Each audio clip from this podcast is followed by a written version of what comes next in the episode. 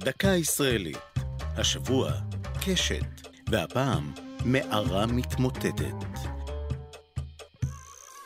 ברחבי הרשתות החברתיות אפשר לראות תמונות רבות של גולשי צוקים מקומיים, כשברקע קשת ענקית. זו מערת קשת, האהובה על המטיילים.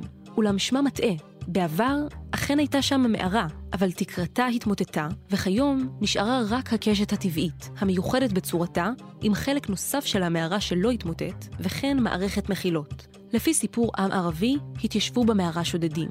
לילה אחד חלם מנהיגם על מלאך, האומר לו כי אם לא יתחרטו חברי הכנופיה על מעשיהם הרעים, סופם יהיה רע. בבוקר סיפר הלל לחבריו על החלום, והם לא הקשיבו לו.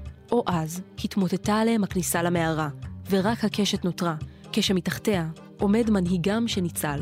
מערת קשת נמצאת בפארק אדמית בגליל המערבי, ברכס הצפוני של נחל בצת, סמוך לגבול לבנון. המטיילים יפגשו במקום פינות הנצחה לחיילים שנפלו בעת מילוי תפקידם על הגנת גבול הצפון. מהמערה אפשר להשקיף על יישובי הגליל, וביום בהיר במיוחד אפשר לראות ממנה גם את חיפה והכרמל.